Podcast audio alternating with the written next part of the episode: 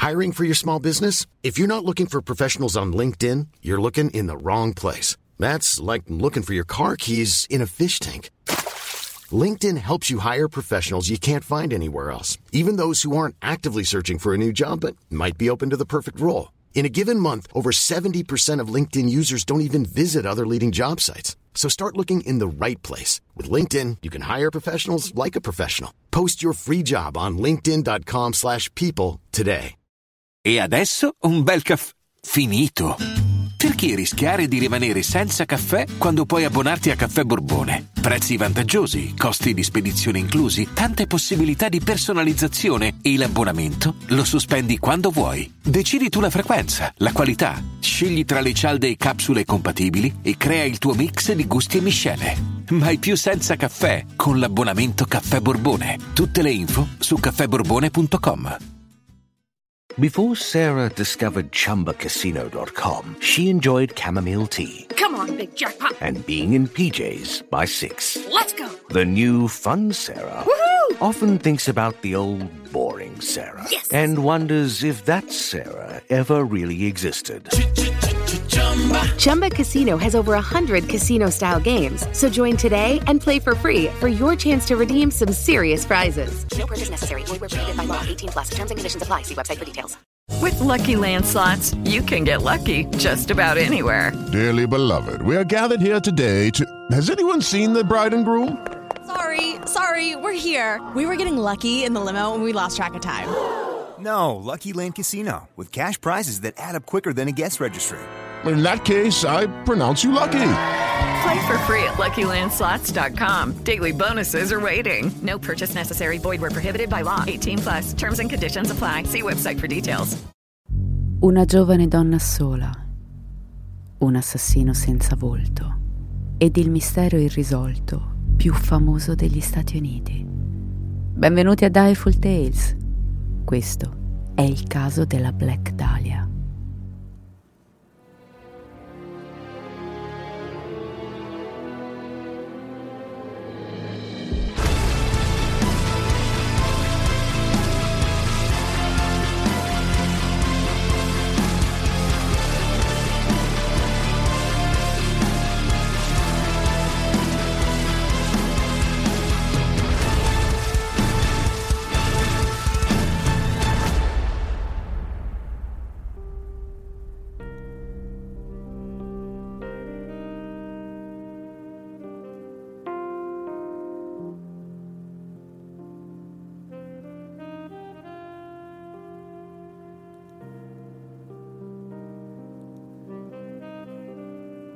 Fresca brezza di gennaio accarezza le cosce di una Los Angeles in fermento.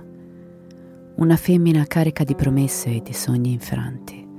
La città degli angeli, che si trucca di palazzi scintillanti e nasconde tra le pieghe del suo vestito gli angoli più bui della sua anima. Dove gli ubriaconi piangono contro i muri e gli artisti raccontano dei loro insuccessi. Hollywood, il ventre di celluloide, caldo e accogliente agli occhi di chi non conosce la vera natura di una madre severa, crudele, che bacia sulla fronte i propri figli e poi li abbandona a un lato del marciapiede a piangere con i loro desideri. Un mondo per pochi, di cui tutti vogliono una fetta. Una donna per cui perdere se stessi è la via di casa. Questa è Los Angeles, una notte di sesso con una sconosciuta che non dimenticherai mai. Se sei fortunato, tornerà a cercarti, altrimenti sarai solo uno dei tanti viaggiatori a cui ha permesso di far assaggiare il suo sapore.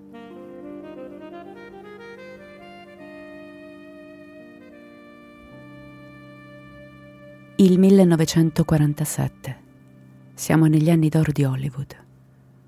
Warner Brothers, Metro Golden Mayer, 20th Century Fox, Paramount, Universal e Columbia controllano il 90% della produzione cinematografica.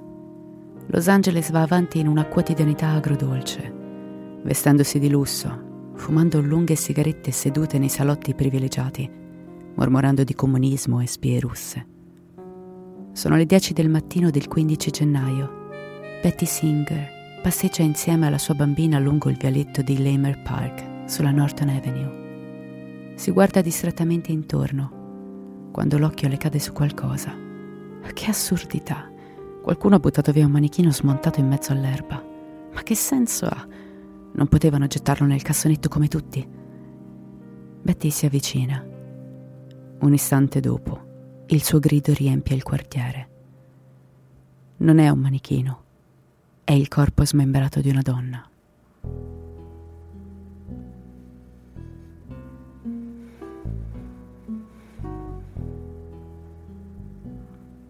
Larry Hernish si sporge sulla sedia di legno che scricchiola sotto il suo peso.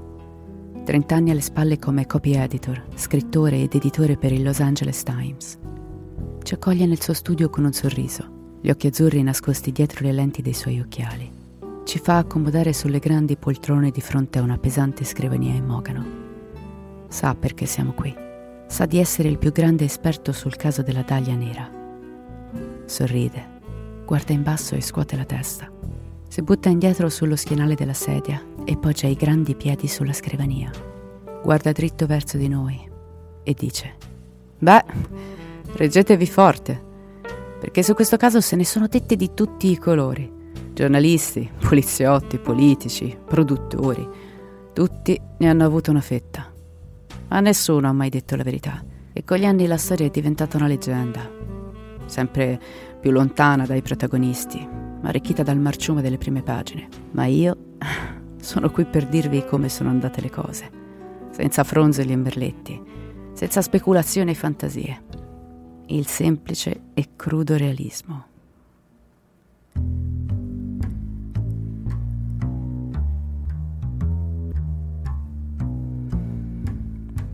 Quello che quella donna aveva scambiato per un manichino non era altro che il corpo straziato di Elizabeth Short, su di lei avete sentito un sacco di stronzate. Che erano poco di buono, che amava fare festa, che frequentava addirittura un mafioso e si dilettava nella prostituzione. Anche che è stata vista per l'ultima volta al Cecil Hotel. Beh, non è vero. Quella è tutta roba che si inventarono i giornalisti per poter vendere più carta con i loro titoloni da prima pagina, il loro giornalismo d'assalto. La colpa fu soprattutto di William Randolph Hearst, quel bastardo proprietario dell'Examiner e dell'Herald. A quel tempo c'erano quattro giornali principali che lottavano per accaparrarsi i lettori a Los Angeles. C'era il Los Angeles Times, l'Examiner, l'Herald e il Daily News. L'Examiner e l'Herald adoravano enfatizzare sul crimine, spesso in modo sensazionale. Il Times per lo più lo ignorava, ma il Daily News pubblicava spazzatura senza senso, costantemente L'Herald Express è una delle ragioni principali per cui la gente crede che questo sia stato il lavoro di un serial killer. Lo hanno costantemente paragonato ad altri omicidi dell'epoca. Ma l'Examiner, oh, era sicuramente il giornale più associato alla Daglia Nera. Ha più o meno condotto la propria indagine e giocò un ruolo chiave nella scoperta di prove e di un sospettato. È colpa dei giornalisti se la gente crede alle falsità. Hanno costruito per decenni un castello di carte fatto di menzogne e disinformazione. Praticamente tutti i libri sull'argomento attengono a queste false piste. Quindi, a meno che non viviate a Los Angeles, siete in balia di decenni di stronzate. Ma lasciate che vi dica io chi era davvero Betty Short. Di secondo nome faceva Anne. Era una splendida ragazza di 22 anni. Il corpo snello ed elegante, capelli corvini come la notte e il sorriso di chi nascondeva un dolore. Nasce il 29 luglio del 1924 e per molti versi la sua vita è stata piuttosto tragica. I primi anni della sua esistenza li passò in Massachusetts. A cinque anni la sua famiglia venne colpita dalla Grande Depressione, come molti americani. Suo padre costruiva campi da golf in miniatura per vivere, ma nel 1930 quell'attività venne completamente schiacciata e suo padre pensò bene di abbandonare la famiglia. Elizabeth soffriva d'asma e questo la spinse a trasferirsi in Florida a soli 16 anni per sfuggire ai duri inverni del Massachusetts. A differenza di ciò che avete sicuramente letto in giro sulla sua personalità, era una ragazza carina e simpatica. Si comportava bene ed era molto innocente, il che contraddice la maggior parte degli articoli che la dipingono come una festaiola. Il nome peggiore che le hanno affibbiato è quello di provocatrice. raccontando menzogne su come si vendesse agli uomini per i suoi scopi. Per un breve periodo andò a vivere dal padre in California, ma non legò mai con lui. Alla fine tornò in Florida dove si innamorò di un maggiore dell'esercito aeronautico americano, Matthew Martin Gordon Jr., che a detta della stessa Betty fu tragicamente ucciso solo un anno dopo in un incidente aereo.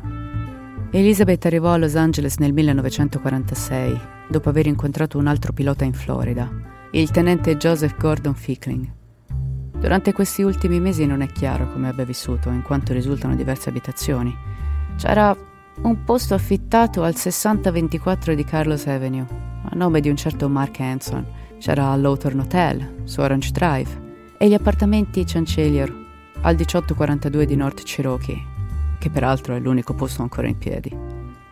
Tutti questi punti sulla mappa ci fanno capire che la ragazza probabilmente era disoccupata nei suoi ultimi giorni e viveva più o meno grazie alla gentilezza di estranei, il che contraddice ancora una volta una parte popolare della storia che la racconta invece impiegata come cameriera.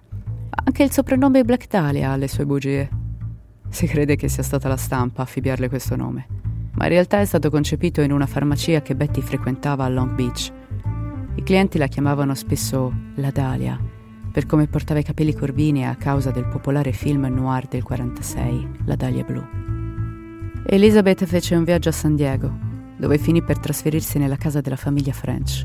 Betty era sempre in giro e durante una delle sue uscite incontrò un uomo di nome Robert Malley. I due andavano molto d'accordo e lui le offrì anche un colloquio di lavoro, al quale purtroppo non partecipò, data la sua dipartita. Dopo essere stata cacciata dalla famiglia French, la ragazza chiese aiuto a Manley, che la riportò a Los Angeles e la lasciò al Biltmore Hotel il 9 gennaio. Quella fu l'ultima volta che qualcuno la vide viva. Per sei giorni non fu ritracciabile fino alla mattina del 15. Ora, se posso descrivere Betty come persona, direi che era una giovane confusa e forse un po' tragica. Quasi tutti quelli che la conoscevano la descrivevano come molto ben educata, ma nel complesso una brava persona. Ma a causa della sua situazione finanziaria aveva iniziato a mentire per guadagnare la simpatia della gente. Ad esempio quando affermava che Matthew Gordon, il pilota ucciso, fosse l'amore della sua vita. Ma la sua famiglia ha sempre sostenuto che Betty si fosse inventata tutta la storia d'amore. Per come la vedo io, le sue bugie erano un tentativo disperato di scatenare pietà in chi la incontrava, così da guadagnarsi un tetto grazie alla beneficenza della gente. Un'altra bugia è il famosissimo mito che la vede un aspirante star del cinema, contestato anche da sua madre Phoebe, Betty infatti non ha mai partecipato a casting di alcun genere, né ha mai espresso a familiari, amici o conoscenti il desiderio di tentare nel mondo dello spettacolo. Per carità, i sogni e i desideri possono cambiare, ma non è stato certo Hollywood la ragione chiave per il suo trasferimento a Los Angeles, anche se è quello che avete sempre sentito dire. Larry prende un momento di respiro, blocca lo sguardo in un punto lontano tra la finestra e la scrivania. Quel giorno Arrivarono proprio tutti, dice, mentre torna con la mente al 15 gennaio del 1947. Il corpo di Elizabeth Short, bianco come il marmo freddo delle stazioni dei treni, giace nell'erba. Intorno, gli agenti di polizia e il coroner analizzano la scena. È surreale. Per come sono le condizioni del cadavere e considerando che siamo a Los Angeles, si direbbe che qualcuno stia girando la scena di un film horror. Il corpo è disteso a faccia in su, completamente nudo, accanto al vialetto. La cosa più inquietante è che è diviso a metà. La bella shorts è stata tagliata in due all'altezza della vita, come si farebbe appunto per dividere un manichino.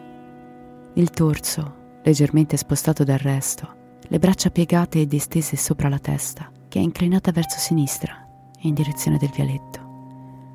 Gli occhi aperti solo per una leggerissima fessura. I capelli bruni impigliati tra i fili d'erba mostrano il volto giovane ancora bellissimo, nonostante su di esso sia calata la morte. I seni piccoli e perfetti sono esposti al sole. Quello destro è stato orribilmente mutilato, esportando il capezzolo, ma di esso non c'è traccia. A 30 cm di distanza giace la parte inferiore del cadavere, le gambe completamente divaricate, con la coscia sinistra leggermente piegata sempre a favore del vialetto. Il pube in mostra. Non c'è niente a coprire l'intimità della povera Betty. Il suo utero è stato dilaniato e mutilato esattamente come il seno destro. Il corpo non presenta una goccia di sangue. E se la posa provocante e la nudità non bastassero per umiliarla, l'assassino ha pensato bene di aprirle le guance con un coltello, partendo dalle labbra, disegnandole un sorriso macabro sul volto spento, come una firma finale, uno sputo d'insulto sulla vita della giovane e bella Elizabeth Shorts. Il corpo è stato tagliato a metà tra la seconda e la terza vertebra lombare ed il taglio è così pulito che non un singolo organo interno è stato toccato. Qualcosa che ci riporta alla mente il caro Jack the Ripper della Londra del 1888. Solo un chirurgo di una certa bravura sarebbe in grado di realizzare qualcosa di così preciso.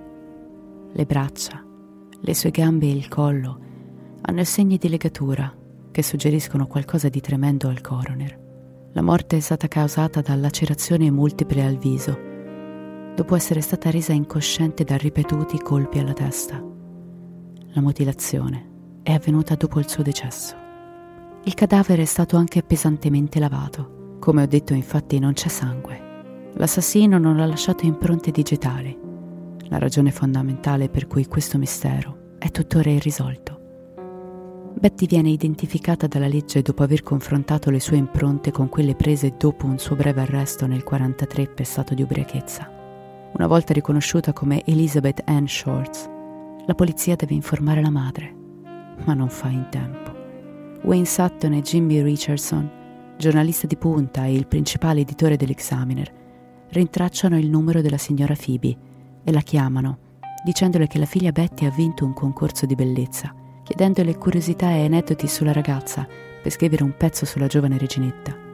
La povera signora Shorts con fierezza parla dei trofei scolastici, mentre i due giornalisti si scambiano occhiate e fumano sigarette senza filtro. Una volta ottenuto ciò che desiderano, rompono la conversazione nel modo più orribile possibile, dicendo alla donna che Betty non ha vinto un bel niente, perché è morta, fatta a pezzi da uno sconosciuto qualcuno. 25 gennaio. Alla segreteria dello stesso Examiner arriva un pacco anonimo. All'interno sono contenuti diversi effetti personali di Betty, tra cui la sua carta di previdenza sociale, il certificato di nascita e una vecchia rubrica con alcune pagine mancanti di proprietà di Mark Hansen. Il resto, altro non sono che biglietti scritti con lettere di giornale, riportanti messaggi deliranti classificati dalla polizia di Los Angeles come una beffa di cattivo gusto. Il materiale viene comunque analizzato, ma ancora una volta non vengono rinvenute impronte digitali. Larry fa un lungo sospiro. È un caso contorto. Hanno fatto di quella povera ragazza ciò che volevano. Ma il bello deve venire. Perché ciò che rende ancora più sensazionale questo caso è la lunghissima lista di sospettati. Più di cento volti e nomi si sono susseguiti nel corso dei decenni e ancora oggi continuano ad aggiungersi personaggi improbabili. Larry sorride. Anche qui i giornalisti si sono sbizzarriti. Non c'è tempo per analizzarli tutti, perciò vi parlerò dei più popolari. Il primo sospettato di cui dobbiamo parlare è Robert Manley. Se non vi ricordate, Manley è stata l'ultima persona a vedere Betty viva, in quanto è stato lui che l'ha accompagnata da San Diego al Biltmore Hotel di Los Angeles. Su di lui non ci sono moltissime informazioni, ma sappiamo che era nell'esercito, dal quale poi è stato congedato a causa di una malattia mentale. Questa informazione, insieme al fatto che sia legato a Betty, ha fatto sì che entrasse per primo nel mirino degli agenti. Lo rintracciarono e lo portarono dentro per fargli un test del poligrafo. Oggi non si crede più molto a questo genere di metodi di investigazione. Ma allora, per quanto imprecisi, erano considerati fondamentali. Fatto sta che Robert lo superò. Quel disgraziato negli anni 50 fu ricoverato in un ospedale psichiatrico, dove per un'ultima volta gli fecero un altro test per vedere se c'era davvero lui dietro questo caso. Ma nonostante il suo disturbo mentale lo superò senza intoppi. A detta di alcuni fu proprio l'implicazione come sospettato nell'omicidio della Black Dahlia dare il colpo di grazia alla psiche di Manley, che era già di per sé un uomo instabile. Ecco che quindi fu scagionato dalle accuse. Mark Hansen fu l'altro uomo su cui puntarono il dito.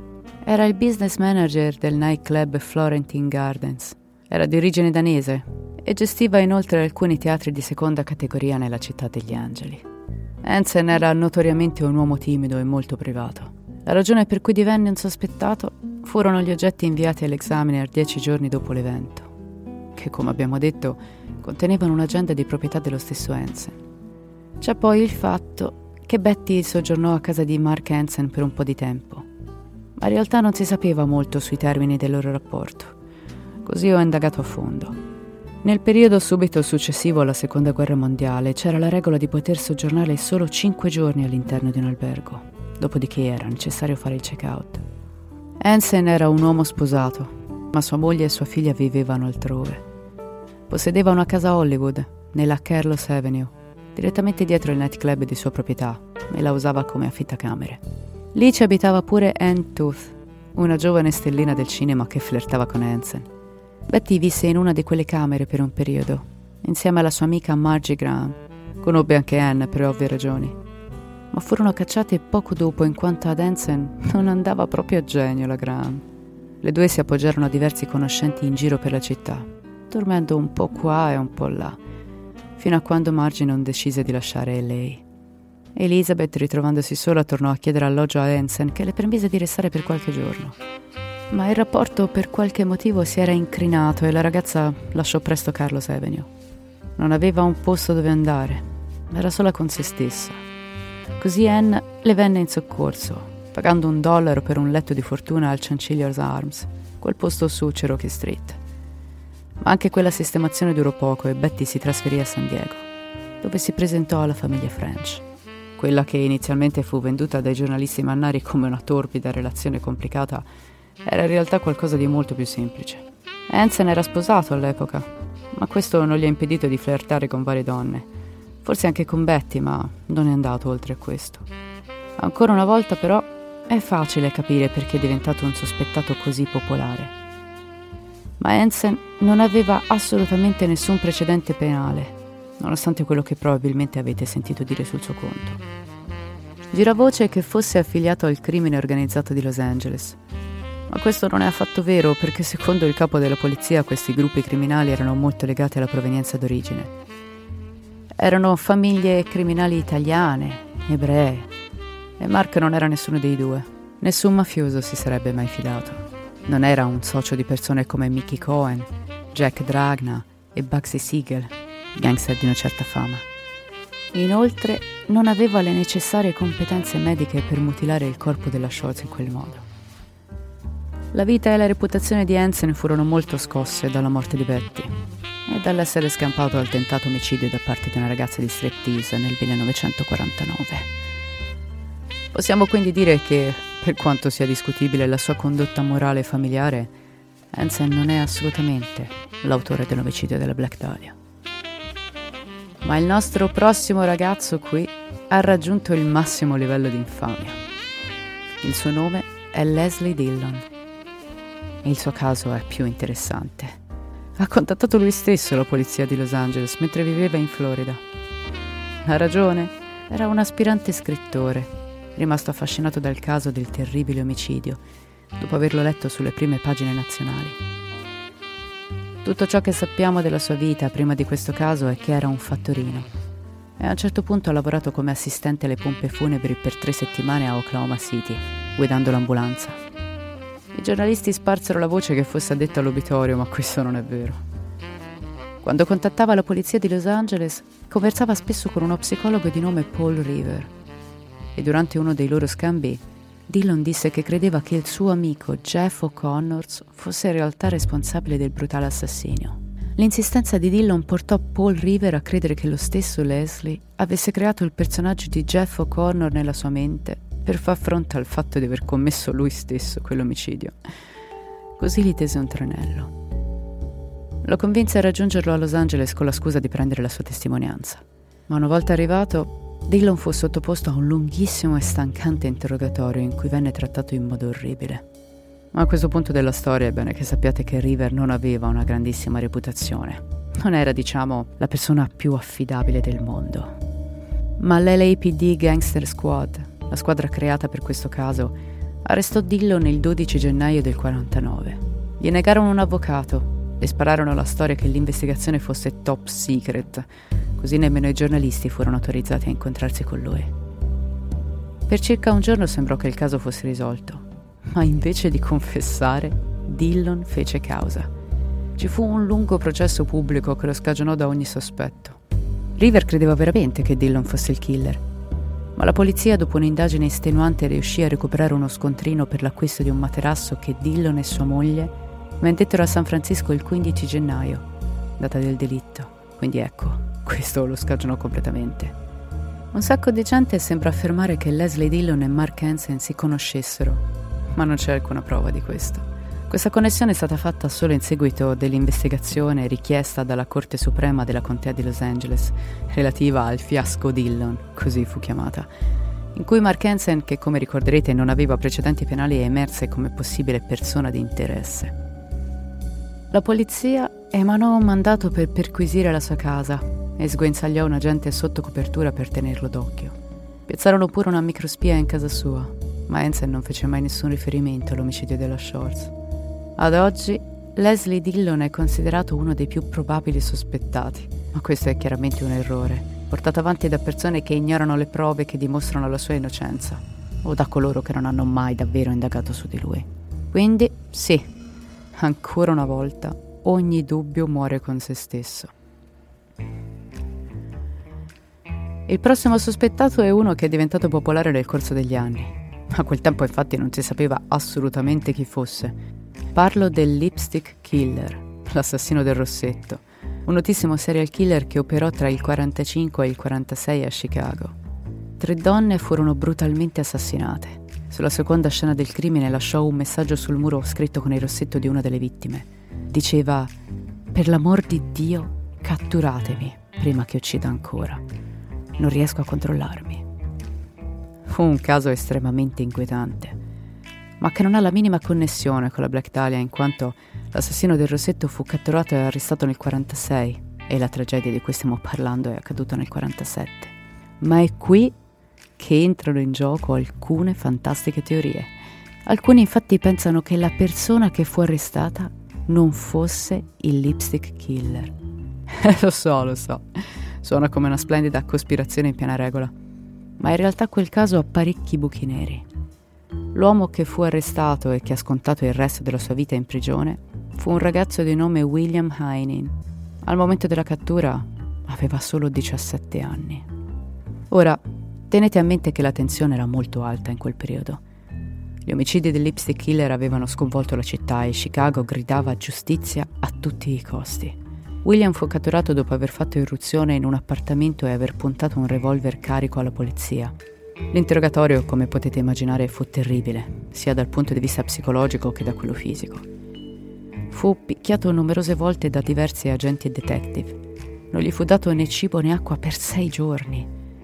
E lo torturarono, facendogli una puntura lombare senza alcun antidolorifico. E se qualcuno di voi ha provato questa fantastica esperienza sa di quanto possa essere dolorosa e traumatica. With the Lucky Land slots, you can get lucky just about anywhere.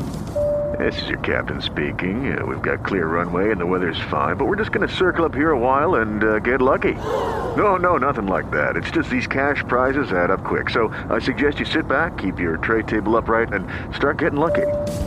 Play for free at LuckyLandSlots.com. Are you feeling lucky? No purchase necessary. Void where prohibited by law. 18 plus terms and conditions apply. See website for details. Usarono pure il controverso siero della verità, senza il consenso dei suoi genitori. E sotto l'effetto del liquidino magico, il ragazzo affermò che il suo alter ego, George Merman, fosse il responsabile degli omicidi. Oh, la stampa si scatenò. William si sottopose a due test del poligrafo ed entrambi risultarono come inconcludenti. Inoltre, la sua calligrafia non corrisponde minimamente a quella ritrovata sul muro. Detto tutto ciò, però, c'è da dire che William non era proprio un angelo. Era un bugiardo patologico e un ladro. Si dice che sapesse più cose sui delitti di quanto un ragazzino della sua età avrebbe dovuto sapere, e le sue impronte digitali sono state ritrovate su una delle vittime e su una richiesta di riscatto. Innocente o no, William Hiring si è dichiarato colpevole di tutti e tre gli omicidi, con il risultato di tre ergastoli. A causa delle molte controversie su questo caso non è affatto strano che alcune persone pensino che il vero lipstick killer fosse fuggito da Chicago a Los Angeles nel 1946 e avesse ucciso Betty nel 1947. A prima vista questa teoria rende la linea temporale più plausibile, ma in realtà non c'è nulla che leghi l'assassino del rossetto alla Black Dahlia. C'è comunque un altro sospettato più convincente. Anche lui è un serial killer conosciuto come l'assassino del torso di Cleveland. Ogni singolo corpo su cui quest'uomo ha messo le mani è stato smembrato in un modo che mostra chiaramente l'esperienza nel campo medico. Dal 35 al 38 l'assassino del torso di Cleveland ha preso circa 20 vite. Un'altra somiglianza degna di nota è l'evidenza nel tipo di vittime che cercava erano quasi sempre vagabondi o persone senza fissa dimora. E con la povera Betty abbandonata a se stessa per le strade di Los Angeles, il profilo corrisponde. Nonostante questi elementi siano convincenti, però, quando si scava più a fondo, le certezze cominciano a cadere a pezzi. Per cominciare, mentre ogni corpo è stato smembrato, nessuno di loro è stato tagliato a metà come Betty. Tutte le sue vittime presentavano arti mancanti o sono state decapitate. Inoltre le date sono molto strane. Infatti la follia omicida del killer del torso si interruppe bruscamente senza apparente motivo nel 1938. Ovviamente ci sono molteplici teorie sul perché quel pazzo si sia fermato. Forse è morto o è finito in prigione per altri crimini. Fatto sta che il responsabile non fu mai identificato, anche se un uomo di nome Francis Sweeney diventò un sospettato dopo essersi volontariamente registrato in un istituto psichiatrico subito dopo la fine degli omicidi. Sweeney era un veterano della Prima Guerra Mondiale, a cui fu diagnosticata la psicosi. Era anche un medico e di conseguenza aveva le conoscenze necessarie per smembrare cadaveri senza intoppi.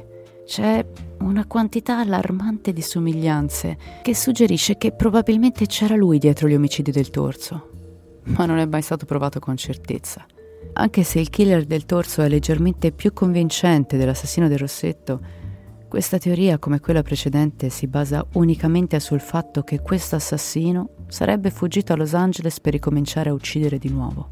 Inoltre, tra le date di attività del killer del torso e la morte della Black Dahlia ci corrono quasi dieci anni, che è un bel po' di tempo. Le vittime di questo serial killer sono state tutte smembrate e nascoste. Non dovevano essere trovate, ma Betty invece è stata volontariamente lasciata in bella vista, in una posizione compromettente in un quartiere molto frequentato. Credo che stiate cominciando a capire quanto questo caso abbia mandato fuori di testa polizia e giornalisti per anni. Spuntavano sospettati come funghi e dopo un po' uscivano nomi basati su accuse assurde e a volte inesistenti. Vi racconto questa. Il sospettato più folle di tutti fu un uomo chiamato Jacob Edward Fisk. È un nome degno di nota perché è uno dei sospettati ad essere finito sulla pagina Wikipedia della Dalia e se provate a cercarlo resterete a bocca aperta per quanto sia delirante il suo caso. Beh, ve la faccio breve. Per dirla nel più semplice dei termini, Jacob Edward Fisk non esiste. Proprio così. Jacob Edward Fisk è stato uno scherzo messo su da qualche studente alla Xavier University in Ohio, che scrisse di come Jacob, nato nel 1988, commise l'omicidio della Black Dahlia, viaggiando indietro nel tempo grazie a una macchina da lui stesso costruita. Anche il prossimo della nostra lunga lista di sospettati è un caso abbastanza folle, ma non così assurdo come il signor Fisk.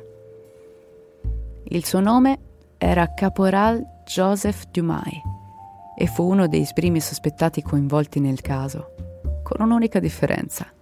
Joseph ammise di essere il killer della Dalia, ma è tutto falso. Disse di aver conosciuto Betty pochi giorni prima della sua morte, di aver avuto un blackout e di averla fatta a pezzi con una mannaia. La sua confessione fu facilmente confutata da nove compagni di plotone che confermarono la sua presenza in New Jersey nello stesso momento in cui Joseph si sarebbe sbarazzato del corpo a Los Angeles.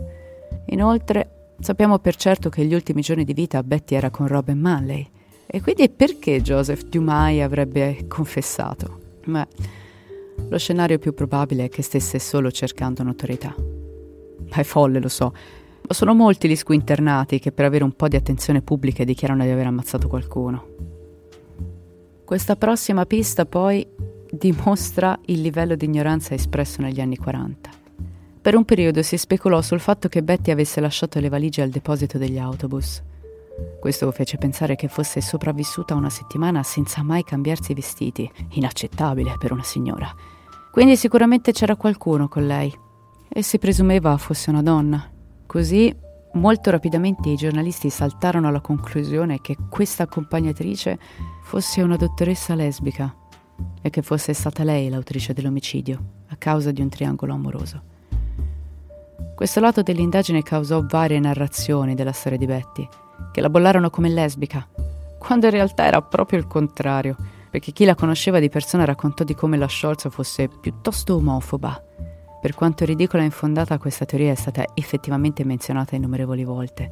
Ad esempio da James Ellroy, nel famoso romanzo dell'87 Black Dahlia e il suo successivo adattamento cinematografico del 2006. Questa assurda ipotesi è solo un dannatissimo derivato del pensiero degli anni 40, che ritraeva le lesbiche come mostri assassini. È incredibile. Betty era omofoba. Inoltre il numero di chirurghi donne in questo periodo negli Stati Uniti era notevolmente sotto la media. Pensate che negli anni 70 il numero di chirurghi donne in America era del 6%, quindi stiamo parlando assolutamente di fuffa. Il prossimo sospettato è forse il più importante di tutti, e se avete familiarità con questo caso sicuramente stavate attendendo il suo nome con ansia. Sto parlando di George Hodel Jr. George Hodel è di gran lunga il più famoso sospettato in questo caso e tra l'opinione pubblica è comunemente considerato il colpevole. Questo è dovuto alle azioni di suo figlio Steve Hodel, un ex detective della polizia di Los Angeles che ha fornito un'immensa quantità di informazioni sul perché suo padre sia l'assassino. George Hodel era un pianista di talento in età molto giovane. Era anche un genio, con un quoziente di intelligenza incredibilmente alto di 186. Gestiva una clinica che aiutava i poveri afroamericani che vivevano in una parte della città chiamata Brownsville. Nei primi anni 40 entrò a far parte di un movimento artistico surrealista estremo, dove fece amicizia con un uomo chiamato Man Ray. Il primo momento di controversia a notorietà di George arrivò nel 1945, quando la sua segretaria Ruth Spalding si suicidò, anche se suo figlio Steve sostiene che sia stata uccisa. Andando avanti veloce al 47, quando Betty venne uccisa, Chiunque avesse un background medico era sotto la lente di ingrandimento degli investigatori. Nel 49 ci fu effettivamente un processo contro George, accusato da sua figlia Tamar di aver abusato sessualmente di lei. A causa di quel processo, George finì all'attenzione della polizia, diventando un sospettato per il caso della Dalia. I detective piazzarono delle microspie in casa sua, ottenendo quelle che a tutt'oggi sono le prove più famose per le accuse a suo carico ma quando si guarda più a fondo ci si rende conto che le cose dette da George nell'intimità della sua abitazione sono frasi e momenti selvaggiamente presi fuori contesto. Infatti la polizia terminò l'indagine con un buco nell'acqua e lo scagionò. Ma per dovere di informazione lasciate che vi parli di ciò che gli agenti intercettarono. Il momento più famoso fu quando George disse Supponiamo che io abbia ucciso la Dalia Nera. Non potrebbero provarlo ora non possono nemmeno parlare con la mia segretaria, perché è morta. Beh, una volta ascoltate queste parole avrebbero potuto arrestarlo immediatamente, ma dopo giorni di sorveglianza gli agenti si accorsero che George era consapevole di avere delle microspie in casa e quindi scelsero di non prendere seriamente i suoi commenti. Il resto è storia. Ora, se non avete familiarità con il caso, vi starete probabilmente chiedendo perché George Hodel è un sospettato così popolare in questa storia. Beh, è qui che entra in gioco suo figlio Steve. Dopo la morte di George nel 99, Steve si mise in testa di voler scoprire di più su suo padre. Cercando tra i suoi oggetti nello scantinato trovò due foto che ritraevano una donna. In quella ragazza Steve vide Betty e quel pensiero gli fece iniziare la sua personale caccia alle streghe per scoprire se c'era davvero suo padre dietro l'omicidio della Black Dahlia. Pubblicò le sue scoperte e divenne un famoso scrittore di bestseller. È apparso in diverse serie tv come Ghost Adventures e Dr. Phil. Già dall'inizio della storia possiamo trovare delle falle immense nelle sue affermazioni. Parlando delle due foto, ad esempio, non ritraggono Betty, ma immortalano due donne diverse. La prima, Maria Marco, un'attrice dell'epoca. La seconda, non si sa chi sia, ma la foto è stata smentita dalla famiglia Scholz. Vedete, la quantità di affermazioni che Steve Hodel ha fatto sono troppe per essere contate. Una delle prove che gli piace usare è il processo di George portato avanti da sua figlia per accuse di violenza sessuale. Il fatto è che George fu scagionato dalle accuse. La madre di Tamar spiegò che sua figlia era una ragazzina problematica e che frequentemente accusava uomini di molestie.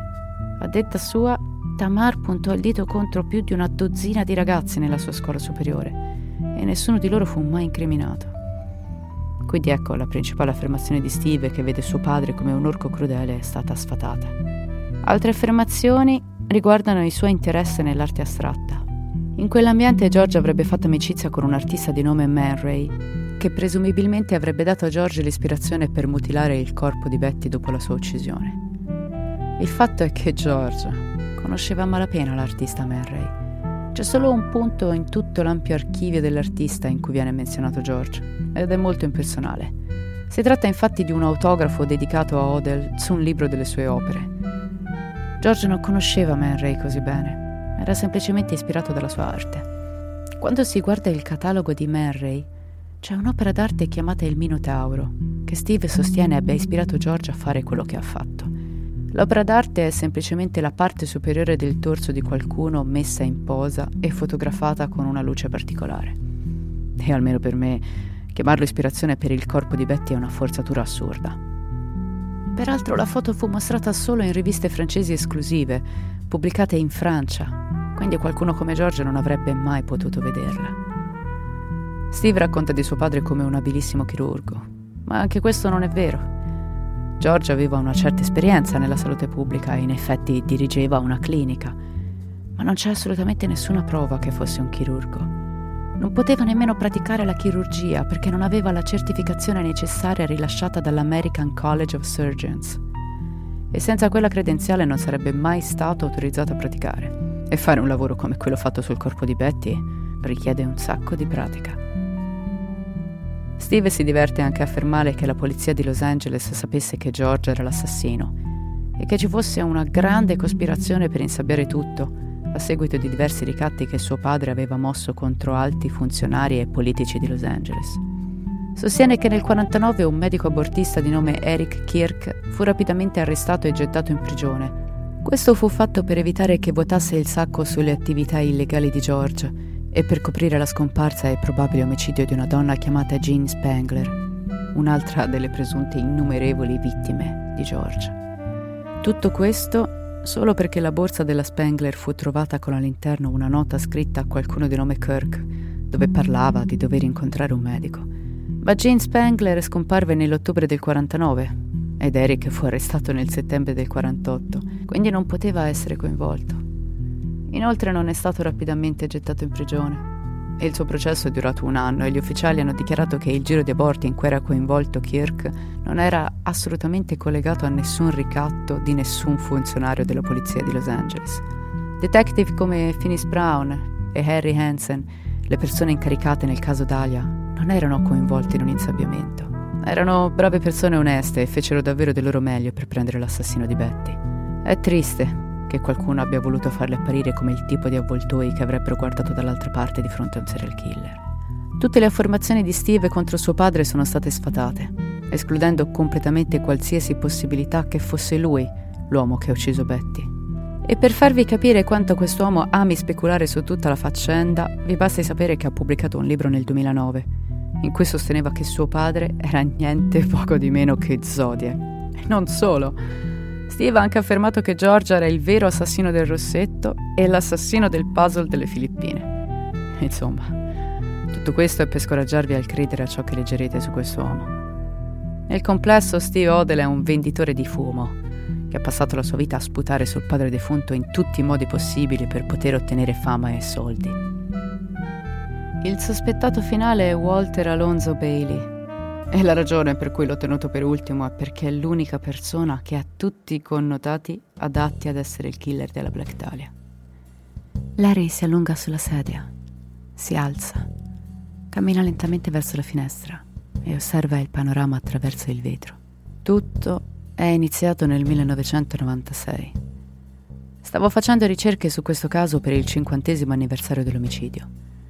La gente mandava pezzi di prove che aveva trovato e che erano marginalmente collegate al caso. La maggior parte di queste scoperte, anche se interessanti, finirono nel cestino. In quel periodo mi consultai con il leggendario profiler John E. Douglas, famoso per le sue conversazioni con mostri infami come Charles Manson, David Berkowitz, Ted Bundy e John Wayne Gacy. Douglas mise insieme un profilo dell'assassino della Dahlia. Non è perfetto, ma restringe la lista. Un uomo bianco di almeno vent'anni, forse più vecchio, istruito. Viveva da solo e si guadagnava da vivere lavorando con le mani piuttosto che con il cervello. Era abile con il coltello e si trovava a suo agio a sguazzare nel sangue. Era rigido, impaziente, compulsivo e deliberato. Beveva alcol e quando era ubriaco diventava polemico. Probabilmente aveva una fedina penale sporca per aver minacciato o aver aggredito qualcuno con un coltello. L'assassino era sotto un grande stress personale e finanziario. Forse aveva un handicap fisico o balbettava Potrebbe aver conosciuto Betty e averci passato del tempo insieme. Forse lei lo prendeva in giro per il suo difetto fisico o di pronuncia. Forse lui tentò un approccio, ma lei lo respinse. La miscela di stress personale, l'alcol e il rifiuto esplose in una furia omicida. Tagliare il corpo a metà era semplicemente per rendere il trasporto più facile, ma il livello di mutilazione riflette una rabbia personale. L'ha disumanizzata, togliendole anche le sue caratteristiche femminili. E poi gli ha tagliato quel sorriso sulla faccia. Posso solo immaginarlo mentre dice guarda chi ride per ultimo ora. Ma perché scegliere Norton Avenue per abbandonare il corpo? L'assassino ha corso un rischio lasciando il cadavere in una zona così frequentata, ma voleva mettere il timore di Dio in quel quartiere. Sotto l'influenza dell'alcol è stato attirato come una calamita da quella zona. Probabilmente deve aver avuto qualche legame con il quartiere. Non è stata una scelta casuale. Norton Avenue è stata una scelta deliberata. Perché non ci sono stati altri omicidi? Perché l'assassino non è mai più stato sotto la stessa mole di stress, o forse più semplicemente è morto. Un giorno mi è stata recapitata una lettera molto simile a tutte le altre che avevo ricevuto, ma questa conteneva qualcosa di diverso. Una copia fotografica di un vecchio certificato di matrimonio tra la sorella di Betty, Virginia, e un uomo chiamato Adrian West. Mostrava che si erano sposati a Inglewood e dava un indirizzo. Decisi di esplorare Inglewood per trovare la casa dove erano avvenute le nozze e mi trovai di fronte a una scoperta scioccante. L'abitazione si trovava in South Norton Avenue, a un solo isolato di distanza da dove era avvenuto l'omicidio. La casa era di proprietà di una certa Barbara Lindgren. Cercai di capire chi fosse, vi assicuro fu un processo lungo e faticoso. Riuscii a rintracciare i figli di Virginia e Adrian e parlammo dei loro genitori. All'inizio del secondo conflitto mondiale Adrian West abitava a San José, in California. Entrò a far parte dell'aeronautica. Essendo diplomato al college aveva le credenziali per entrare all'Accademia degli Ufficiali. Così frequentò un programma chiamato V12 per 16 settimane all'Università del Sud della California a Los Angeles. Durante quel periodo fu trasferito all'MIT, dove incontrò sulla sua strada Virginia. I due si innamorarono velocemente. Adrian chiese quasi subito a Virginia di sposarlo. Fu un matrimonio frenetico con altrettanto trasferimento in città. Il ministro che organizzò il matrimonio era della chiesa di Adrian. La casa in cui si è svolta la cerimonia apparteneva a Barbara Lindgren. Ora reggetevi forte. L'indirizzo sul certificato di matrimonio che aveva il nome di Barbara è risultato appartenere a Ruth Bailey, che era la madre di Barbara. Ed è stato lì che ho scoperto che il padre di Barbara, Walter Bailey, era un importante chirurgo. Ora, abbiamo un uomo che conosceva la famiglia di Betty. Viveva a un isolato di distanza ed era un chirurgo. Questa è di gran lunga la pista più convincente di qualunque altra, ma non finisce qui. A quanto pare, a metà degli anni 40, Walter Bailey era un importante membro della comunità medica di Los Angeles e aveva persino uno spazio di lavoro privato a soli cinque isolati dal Biltmore Hotel, l'ultimo luogo dove Betty fu vista viva. Bailey è nato il 25 marzo del 1880, è il secondo di tre fratelli e una sorella. Si laureò nel 1905 e rapidamente divenne il professore associato di chirurgia alla University of Southern California. Si specializzò in chirurgia e cura delle donne. Nel 1910 si trasferì in una piccola città, in New Mexico, e lavorò come chirurgo per la compagnia mineraria. Di stanza lì si arruolò nel corpo dei Marines e servì nella prima guerra mondiale come chirurgo. Dopo la guerra si trasferì a Los Angeles e vi rimase per il resto della sua vita. Nel 1946 le cose presero una brutta piega. Perse le sue posizioni come capo del personale del County Hospital e professore associato di chirurgia alla USC. Stava quindi affrontando un momento di forte stress finanziario, ma in questo stesso periodo incontrò una donna di nome Alexandra von Parker Teca. Alexandra era un'infermiera e questa ritrovata relazione romantica portò Bailey a chiedere il divorzio. A peggiorare le cose arrivò l'Alzheimer, di cui cominciò a mostrare i primi sintomi e che alla fine fu la causa della sua morte. Settimane prima di morire cambiò il suo testamento, lasciando tutto ad Alexandra. Ma poiché il divorzio non era ancora definitivo, Ruth intentò una causa. La donna affermò che Alexandra fosse a conoscenza di un terribile segreto di Walter, che lo avrebbe rovinato se fosse stato rivelato al pubblico. Disse anche che ogni volta che l'uomo tentava di avvicinarsi alla sua famiglia, Alexandra minacciasse di esporlo pubblicamente. L'Alzheimer è una condizione conosciuta anche per scatenare una violenza inaudita in soggetti solitamente pacifici. Le persone vicino a Bailey sostenevano che fosse un uomo gentile, ma non era la stessa persona nei suoi ultimi anni. Si era anche molto desensibilizzato alla violenza, arrivando a guardare filmati di autopsie e operazioni chirurgiche con la sua amante mentre cenavano. Un altro dettaglio importante è che Bailey aveva un figlio di nome Walter Prescott Bailey, che fu investito da un'auto all'età di 11 anni. Betty aveva una storia strappalacrime che usava per ottenere simpatia e che riguardava proprio la perdita di un figlio in circostanze violente. La usava spesso. Il compleanno di Walter Prescott era il 13 gennaio e Betty fu uccisa tra il 14 e il 15 gennaio. È plausibile che Betty fosse andata a chiedere a Bailey un aiuto finanziario, restando con lui per qualche giorno.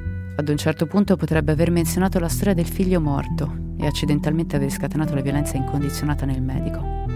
Ora, questo è solo uno scenario ipotetico, lo so, ma resta il fatto che il curriculum di Bailey è troppo convincente. Pensateci.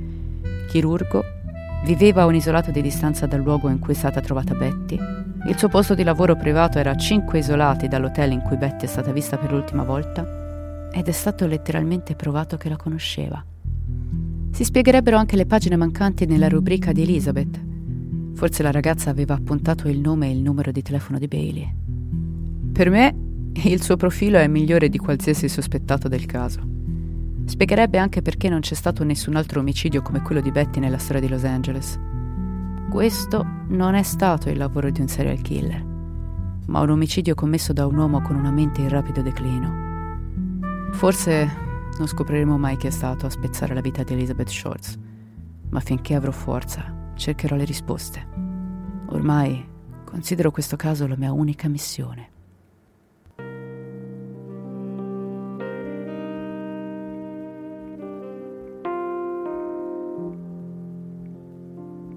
La porta dello studio di Leslie si chiude alle nostre spalle.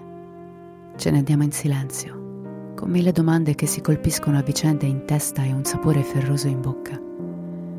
Abbiamo sofferto durante il suo racconto. Per un po' siamo scivolati nel buio dei vicoli di una città troppo aspra per mostrarsi nuda per com'è veramente. Ce la siamo immaginata Betty, sola, dritta sui tacchi mentre si stringe nell'unico cappotto che possiede mentre pensa a chi chiamare e a quale bugia raccontare per dormire al caldo solo una notte in più. Ora la sentiamo, l'erba gelida sotto il suo corpo. Gli occhi degli agenti e i flash dei giornalisti che con malizia guardano i nostri seni e le gambe divaricate che non possiamo chiudere né nascondere. Lo stomaco si chiude per la vergogna la vergogna che dipinge di nero tutta questa storia, che irrora decenni di bugie e supposizioni. Questa è Los Angeles, una notte di sesso con una sconosciuta che non dimenticherai mai. Se sarai fortunato tornerà a cercarti, oppure ti inghiottirà e farà di te la veste mortale di una leggenda destinata ad essere per sempre un mistero irrisolto. Io spero che questo episodio vi sia piaciuto. Vi ricordo che potete trovare i nostri social e tutte le informazioni visitando il sito diriofulltales.com. Detto questo vi ringrazio per la compagnia e vi aspetto al prossimo episodio. Come sempre, restate spaventati.